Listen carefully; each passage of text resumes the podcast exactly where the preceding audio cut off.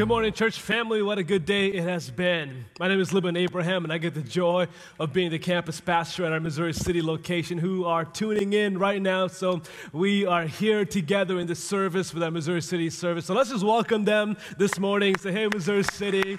Um, I get to be there every Sunday, and uh, today I get to be here and, and, speak to our Missouri City campus. It's a great joy to be a part of what God is up to here at Sugar Creek. Now, we are in the middle of an amazing series called 40 Days of Prayer, and I believe you've been impacted by it. God is doing something extraordinary in the life of our children, students, connect groups. Everywhere we look, there are amazing things breaking out because of the power of God that's upon this church. And I said this when we started the series to our campus that we're not just beginning a sermon series, we're beginning a new season and that God is ushering our church into a new season of fervency and prayer that shakes heaven and moves earth. And we believe God is up to something amazing. In week one of this series, Pastor Mark talked to us about the importance of praying together in groups. That when we join hands, when we come together, yielding our hearts together in prayer, united around one cause, we, God unleashes the power of the Holy Spirit Sometimes I believe that what is worse than atheism and agnosticism is powerless Christianity. Christianity with no power, with no uniqueness. But we are not a powerless people. And we are not a powerless church. We have the Holy Spirit of God at work inside of us. The same Spirit that rose Jesus from the dead lives in our hearts and in our life. And as we yield our life to Him in community, God unleashes His power to empower us for greater ministry than ever before. In week two of this series, Pastor Tim Homa talked to us about the obstacles that can get in the way of effective prayer. Obstacles like doubt or unconfessed sin or broken relationships that become a lid to our prayers. But when we remove those obstacles, our prayers are effective. It reaches God. We experience a closeness of relationship with Him and a power in our prayer. Last week, Pastor Mark talked to us about aligning our passion with the things of God, our desires with the heart of God. And he made this amazing statement that I just so loved. He said this that when you want what God wants, you can have whatever you want. Isn't that good? When you want what God wants, you can have whatever you want. When your desire is His desire and your passions align with Him, then your answers are guaranteed because God makes it happen. Today, I want to talk to you about the reason for our confidence in prayer.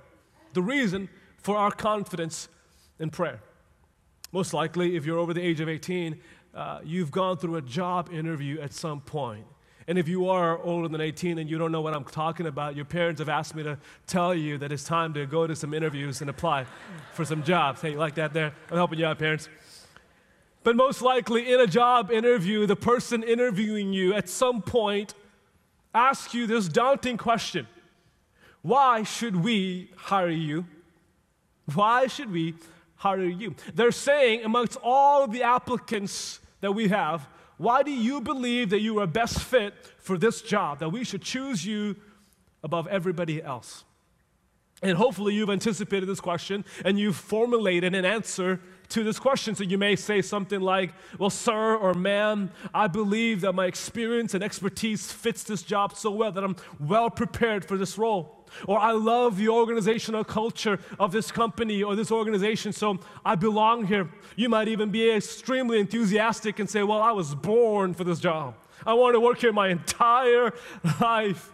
You might go through a series of answers just hoping that at least one of them arrives in the ears of the person asking you this and they like the answer you give.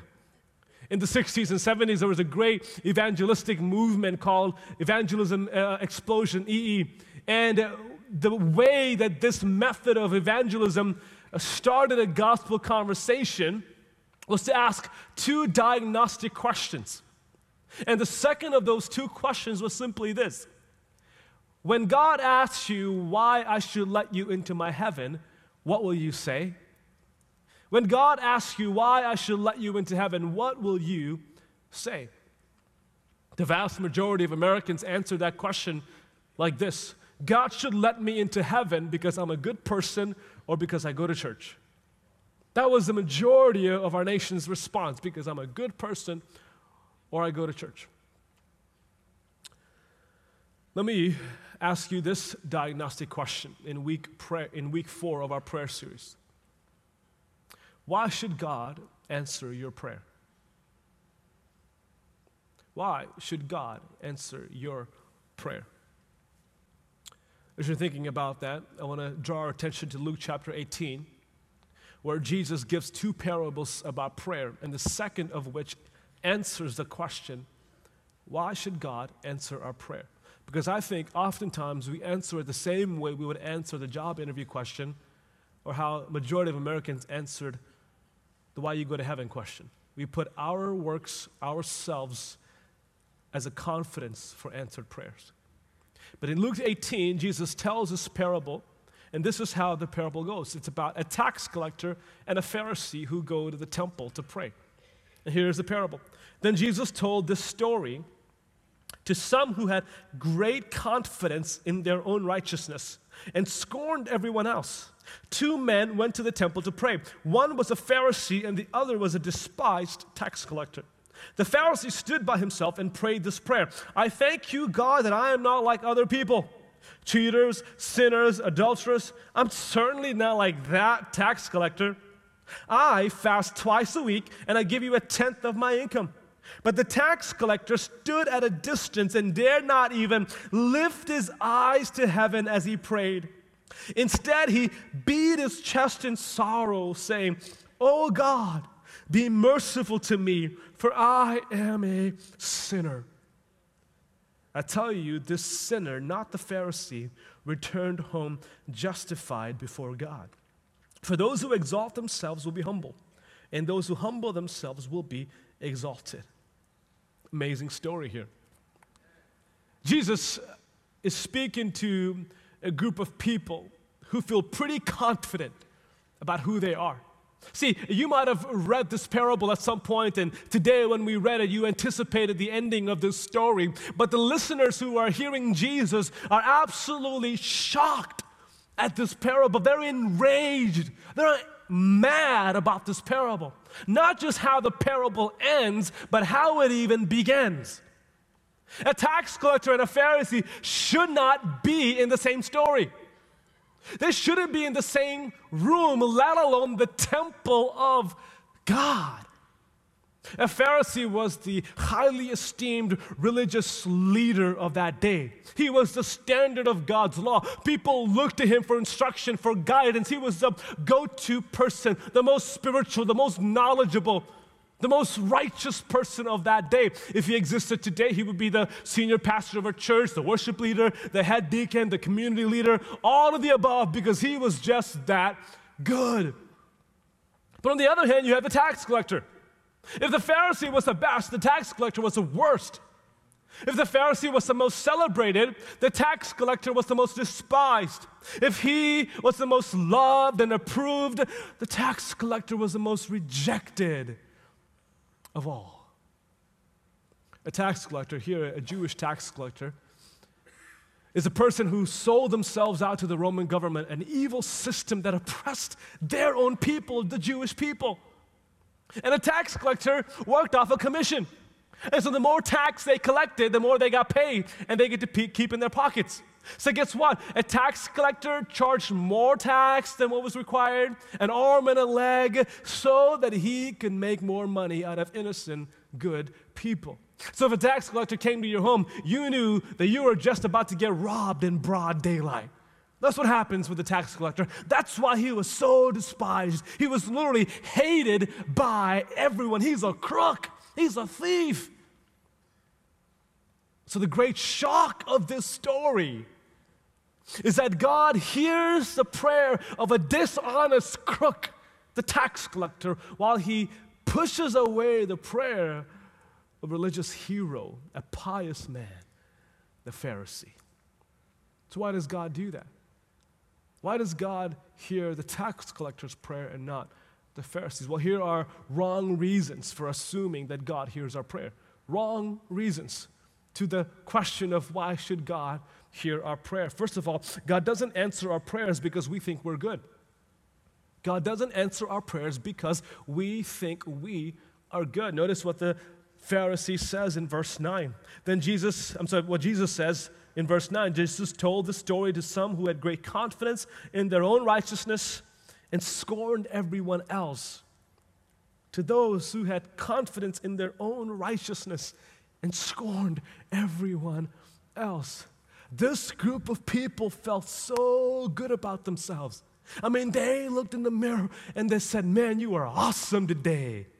I mean, you know what that feels like when you've got a list of 20 things on your to do list, and by like four o'clock, you've already checked off every single one of those. That must feel amazing. And I say that because I don't know what that feels like. I never get to that point. Some of you are like overachievers. You get to that list, every single one of them. And when you check off that box, man, it's an adrenaline that kicks in. It feels so good, right? Well, these Pharisees, they checked off 613 things every day. They felt really good about how closely they were observing the law and how righteous they were. They were so confident in themselves. And notice what the Pharisee says. He says, I fast twice a week and I give a tenth of all my income. I fast twice a week. In the Jewish law, you were only required to fast once a year for the Day of Atonement. But this Pharisee is a one upper, he's an overachiever. He doesn't just fast twice um, or once a year, he fasts twice a week. If he finds a dime on the road, he's given a penny to the temple. He's a good guy. He's the kind of guy you want to hire on a church staff. He's so confident about himself. Many times we do that as well. We take to God the most impressive top 10 list of why God, God should hear our prayer. I've done this a few times. God, I've read my Bible every day this week. I feel pretty good. I prayed 20 minutes extra than I promised you. I'm skipping a meal. You know how hard that is for me. I'm skipping a meal. I'm on a mission trip. You really need to hear my prayer because I feel good about myself. It's tax season, so you might even say something like, God, I pay my taxes most of the time. I'm pretty good. You should hear my prayers. But God doesn't hear prayers because we think we're good. Notice Isaiah 64, verse 6. We are all infected and impure with sin. When we display our righteous deeds, they are as nothing. They are filthy rags before God. When we come to God on our best day with the most impressive list, they're like a dirty rag compared to the righteousness and the greatness of who God is, our good works are of no value. God doesn't hear prayers because we think we're good. Second of all, God doesn't answer prayers because He owes us something. He doesn't answer prayers because He owes it to us. The tax of the Pharisee here in verse 11, it says about him that the Pharisee stood by himself and prayed this prayer I thank you, God, that I am not like other people and the imagery is that he goes to the temple with chest held high, so proud. And he goes straight up to the front of the table, to the front of the temple, because he assumes that he's the closest person to God. And he stands by himself and just talks. And the literal wording there, it says that he prays about himself. He prays about himself. This is nothing but a self congratulatory prayer. Did you know that in those two verses he lists himself five times? That's pretty hard to do, but he manages to do so. He's saying, God, aren't you glad that I'm on your team? You should be so lucky that I'm part of your team. He goes in assuming an answer. He doesn't plead, he doesn't ask. He, there's no reverence, there's no humility, there's no brokenness goes in assuming because he thinks that God owes it to him. Oftentimes we say things like, God, you owe me my healing. You owe me this job. You owe me that promotion. I've put my time in. I've served. You owe it to me to do this. But can I remind you of Psalm 115, verse 3, when it says, Our God is in heaven, and he does whatever pleases him.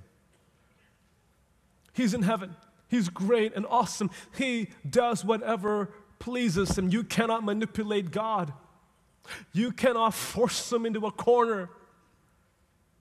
God is not obligated to anything but his word. He doesn't owe us anything. He only stays true to his word. But let me tell you this in our prayers, we can be free of expectation but full of anticipation.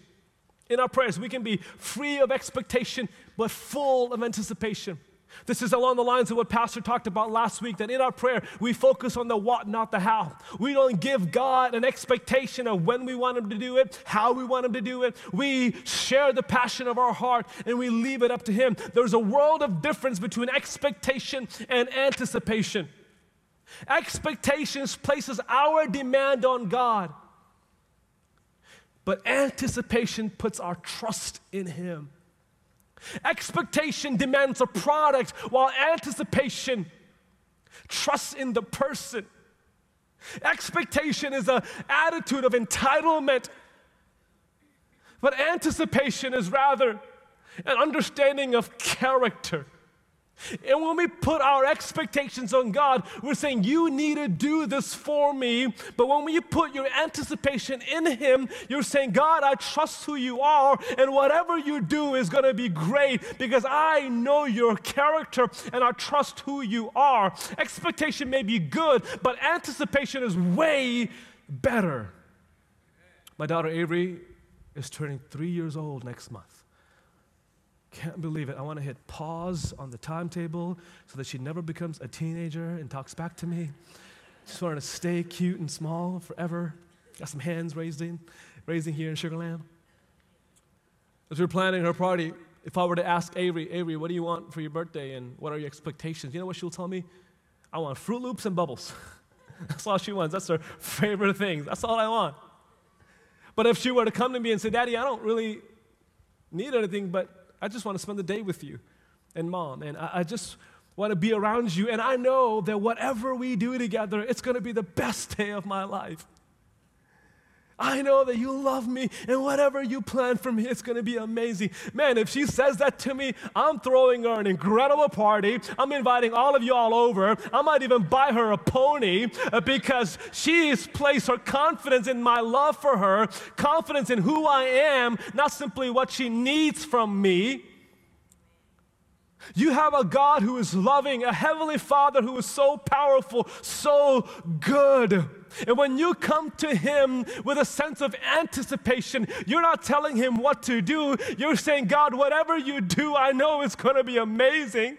And every time He answers your prayer, if you come to Him with anticipation, He always exceeds your expectations. Every single time, His goodness always exceeds what you can ever imagine. His thoughts are greater, His ways are amazing. Every time, He exceeds your expectations. In prayer, what's better than expectation is an anticipation of who He is, not simply what you want Him to do for you. Third of all, God doesn't answer prayers because we think we're better than others. He doesn't answer prayer because we think we're good or we think he owes us something, or because we think we're better than others. Notice the wording of the Pharisee I thank you, God, that I'm not like other people, cheaters, sinners, and adulterers. And he looks over to that tax collector and says, Oh man, I'm really glad I'm not like him. So glad I'm not like that tax collector. I pity that guy. I wish he knew that this was a waste of his time, that he doesn't belong here, that you're not going to hear his prayer. He compares his self worth, his spiritual worth, to someone else's. Let me tell you what comparison does. Comparison builds a false sense of godliness, resulting in two things blinding pride and binding guilt. Comparison every time results in blinding pride or binding guilt. When you compare your self worth, your spiritual worth to somebody else, you are blinded by pride just like this guy is. And this is what pride says pride says, well, at least I'm not as bad as them, so I'm good. At least I'm not as bad as them, so I'm good. I'm fine. Or in comparison, it results in binding guilt, a guilt that just binds your heart. And guilt says, I'll never be as good as them, so why try anyway? I'll never know God's word like them. I'll never speak like them. I'll never sing like them. I'll never be a good Christian like them. So why try anyway? Comparison results in these two things blinding pride or binding guilt. And the Pharisee was so blinded by his own pride that he couldn't see the rottenness in his own heart. Jesus makes it undoubtedly clear in this parable that the confidence of why God should answer our prayer is not in us.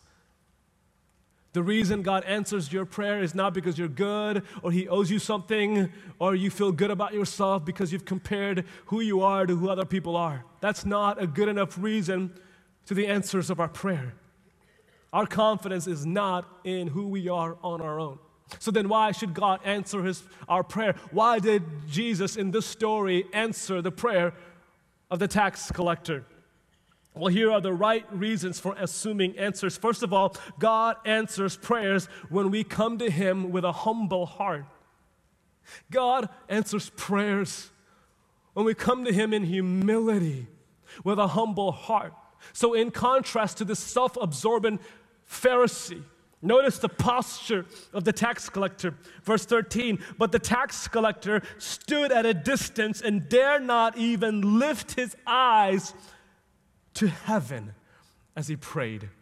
So while the Pharisee went straight up to the front of the church, straight up to the temple, the tax collector is backing up as far as he can against the back wall because he knows that he's not worthy of God. He knows that his sin is too great, his guilt is too deep, and that he's unworthy in the presence of God. He doesn't come with a pretentious thought or a, a arrogant spirit, he comes with a humility.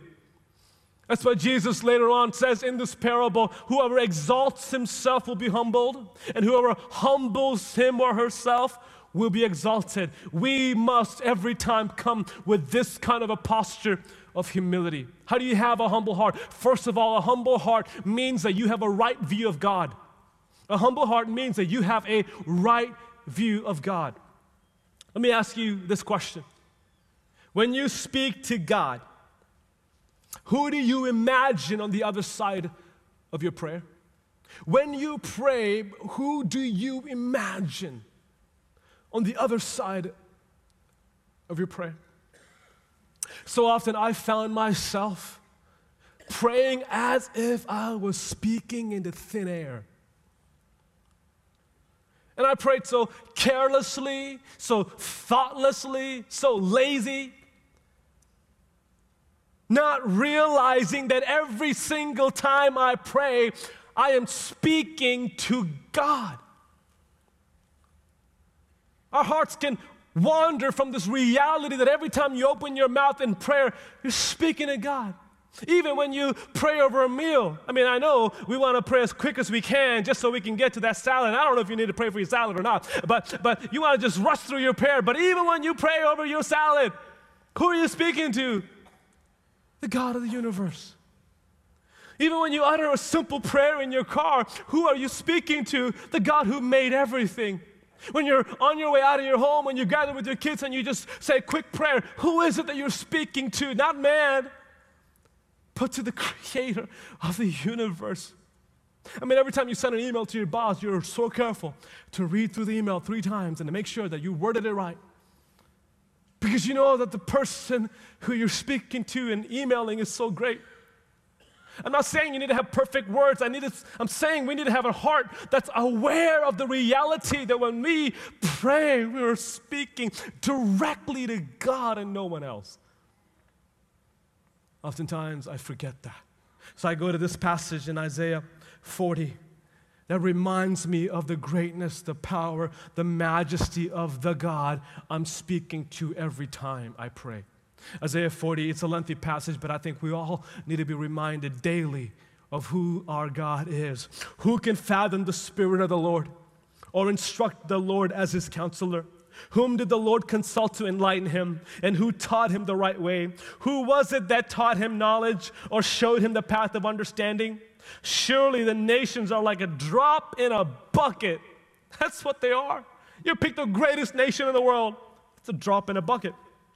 They are regarded as dust on the scales. He weighs the islands as though they are fine dust. Lebanon is not sufficient for altar fires, nor its animals enough for burnt offerings. Before Him, before God, all nations are as nothing. They are regarded by him as worthless, less than nothing. With whom then will you compare God? To what image will you liken him?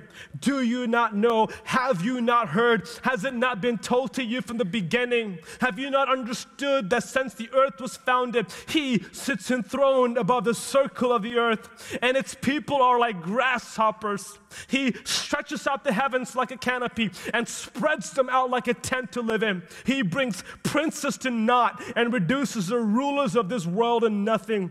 Do you not know? Have you not heard? The Lord is the everlasting God, the creator of the ends of the earth. He will not grow tired or weary, and his understanding no one can fathom. That's your God every single day.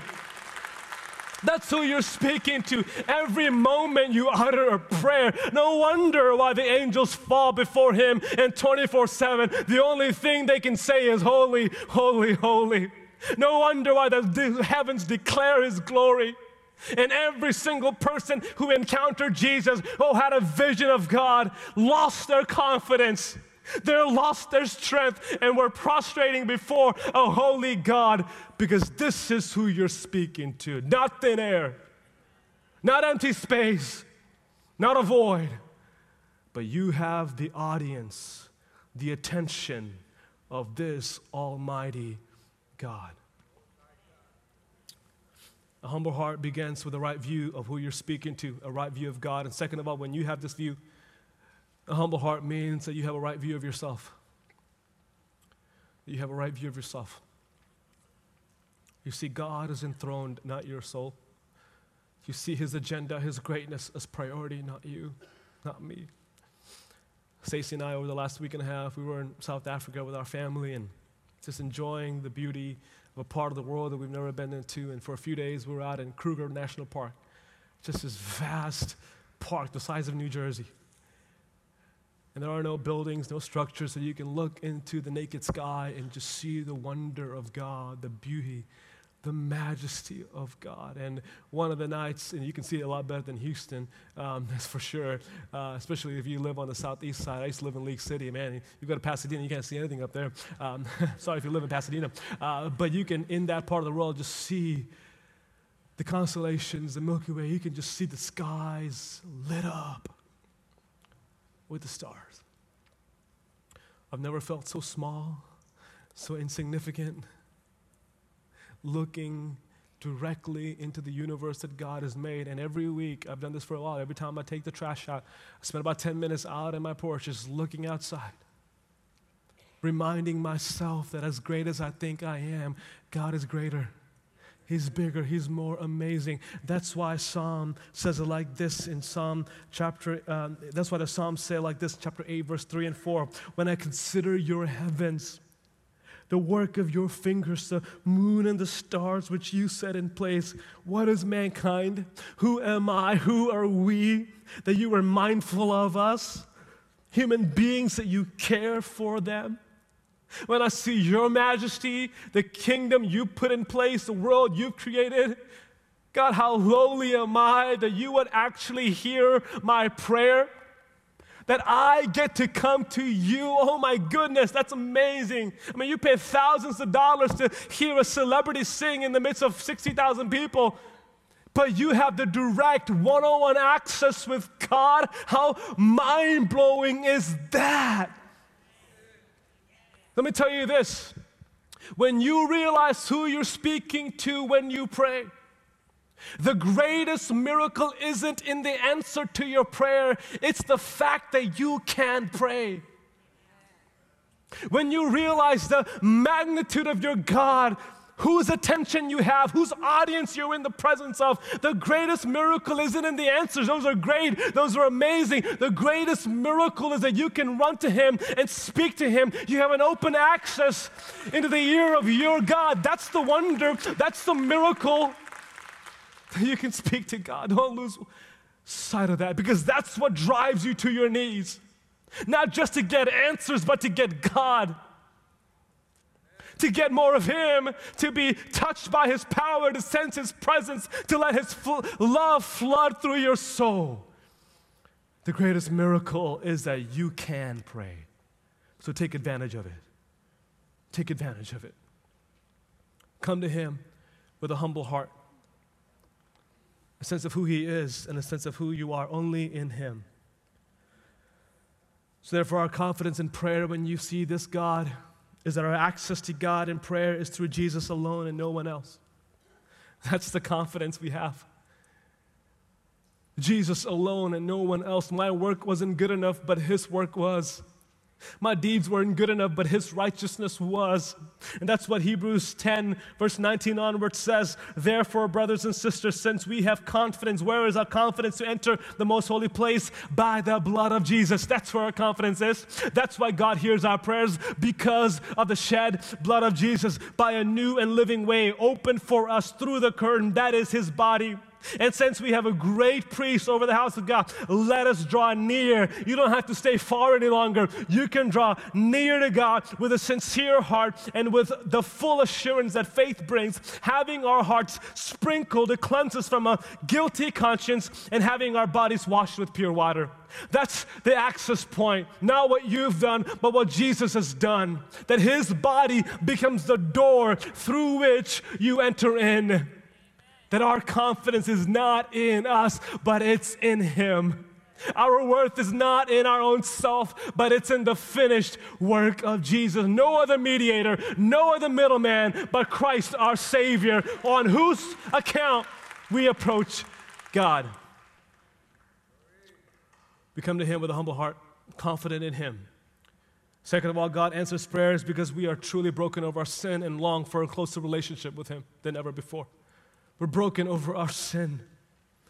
In verse 13, notice what the tax collector said. Instead, he beat his chest in sorrow, saying, Oh God, be merciful to me, for I'm a sinner. Be merciful because I am a sinner.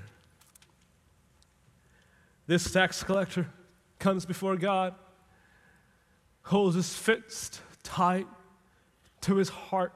And most people would hold their hands to reveal that all the evil intent came from their heart. But this guy folds his fist and he begins to beat his heart repeatedly and rapidly because he knows that he's evil on the inside, that his thoughts are bad, that his deeds are bad. So he beats his heart. An unusual gesture, but a gesture in the first century which meant extreme anguish and extreme sorrow. He was so broken over his heart's condition. The only other time that this phrasing is used in the New Testament or in the whole, in the whole Bible is later on in Luke 23 when a group of people see Jesus crucified and they're wailing over him. They see him breathing his last breath and they beat their chest in extreme anguish, extreme sorrow. That's the reality of this tax collector. When he comes to the temple, sees the greatness of God, he is convicted on the inside. He is broken and he wants to be with God. He longs to be with God. And he confesses that he is heartbroken. This is what Isaiah said when he got a glimpse of how high and exalted God was in Isaiah chapter 6, verse 5. He says, Woe to me. Prior to that, he's been declaring woes on everybody else. But when he sees God for himself, he says, Woe to me. I'm a man of unclean lips, and, my, and I live among a people of unclean lips.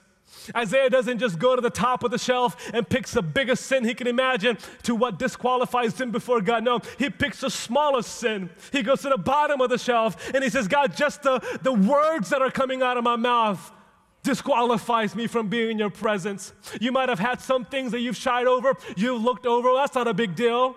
That's just a few dollars here and there.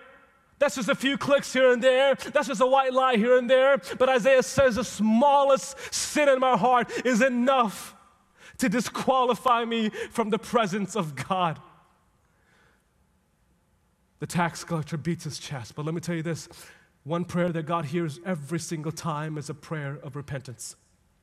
No matter where you're at today, no matter who you are, God every single time hears an honest, broken prayer of repentance. And He doesn't wait for you to get it right. He doesn't wait for you to put your act together. No, He values right heart over right words. You don't have to memorize the scriptures and repeat it to Him. He values the condition of your heart. He's looking for a heart that's broken, that's pliable, a heart of flesh that'll move in sensitivity to His voice. God hears us when we come broken over the obstacles, over the sin in our life, even the smallest of them. And finally, God answers prayers not because of our merit, but because of His mercy. Not because of our merit, but because of His mercy. The cry of this tax collector is, Oh God, be merciful to me. Be merciful. I find it fascinating that this word for mercy that this tax collector uses is a deep, meaningful word in the Greek. It's a profound word, only used one other time. See, later on in Luke, the same chapter, when the blind man hears Jesus coming, he cries out, Son of David, have mercy on me. It's a generic cry for mercy, but that is not the word for mercy that this tax collector in the story uses. You know, we've got a lot of people that say, Man, I can live my own life, but God will have mercy on me. God will take pity on me. I'll do what I want. I'll live my life to the fullest, but God loves me. He's got a purpose for me. He'll one day have mercy on me. And we just sort of throw this generic plea for mercy God, I know you're good, so you'll have mercy on me. That is not what this tax collector is saying. This word for mercy that this tax collector uses is the same word for mercy that means the mercy seat of Jesus. It's a theological word that means the propitiation of our wrath being removed and God's favor being brought upon us because blood was shed on our behalf. The tax collector is saying, God, have mercy on me. He's crying out, God, will you apply the blood of Jesus on my life? The only way I can come close to you is if you have the mercy of your son, Jesus, on me. It's only if you see me on account of Jesus. It's only if you would apply the mercy of the cross on my life. Not some generic plea for mercy, but a specific plea for the atoning work of Christ. That's why we celebrate this coming weekend, Easter weekend, Good Friday, and Easter Sunday, because on the moment that his blood shed and hit the ground, the veil was torn, and the mercy seat of God was satisfied because the blood without blemish and sin was spilled on your behalf and now for the first time in history mankind have direct access into god's presence his presence came to us and now we can go to him I love what Daniel says in chapter 9, verse 18. Give ear, our God, and hear. Open your eyes and see the desolation of the city that bears your name. We do not make requests of you because we are righteous but because of your great mercy. That's why we have confidence. That's why we are gathered here today. Not because of our merit, not because we've been good or we're better than others, not because of our own righteousness, but because of His great mercy.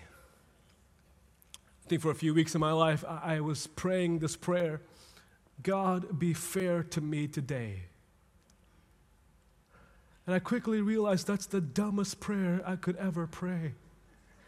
Like, that is literally the worst prayer I could ever pray. Because if God was fair to me, I wouldn't be here. If God was fair to you, you wouldn't be here. If God was fair to you, we wouldn't have another breath in our lungs. Let me tell you, we don't want God to be fair toward us. We want Him to be merciful toward us. We want Him to be kind. We want Him to overlook our faults. We want Him to be gracious toward us. If God was fair, the tax collector had no hope. The Pharisee would have been justified. You would have had no hope. I would have had no hope. But because He was merciful, we stand justified before Him on the account of Christ. So let me tell you, Sugar Creek. The confidence in our prayer is not that we are great, but that God is gracious. It's not that we have an unshakable faith, but God has an unshakable faithfulness. Not that we are worthy, but He is willing.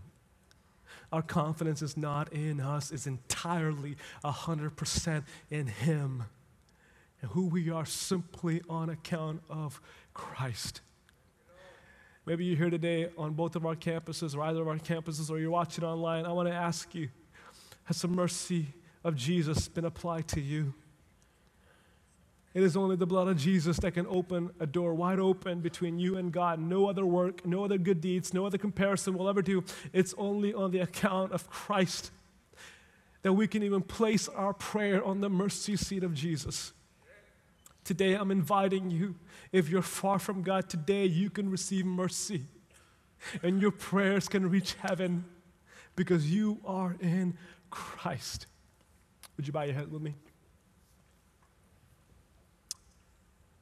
We're about to pray, but I want to remind you even this prayer is a miracle.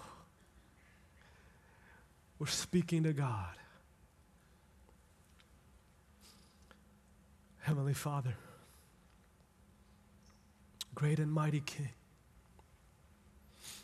before whom angels fall, nations crumble. Thank you that we can pray. Thank you that we can come close to you. We can be near you. May we never get used to the fact that you hear us and you answer us, that you allow us, you find great joy in your children coming to you. Today we confess we have nothing on our own that contributes to the confidence in our prayer, but is entirely in Jesus. God, if there's anyone on the sound of my voice on either campus who needs to come to Christ, may today be the day that they receive mercy. We thank you for grace. We thank you for a new life. May today be the day that they join this church, they come to Christ and be a part of your family. We love you. We thank you. In Jesus' name we pray. Amen and amen.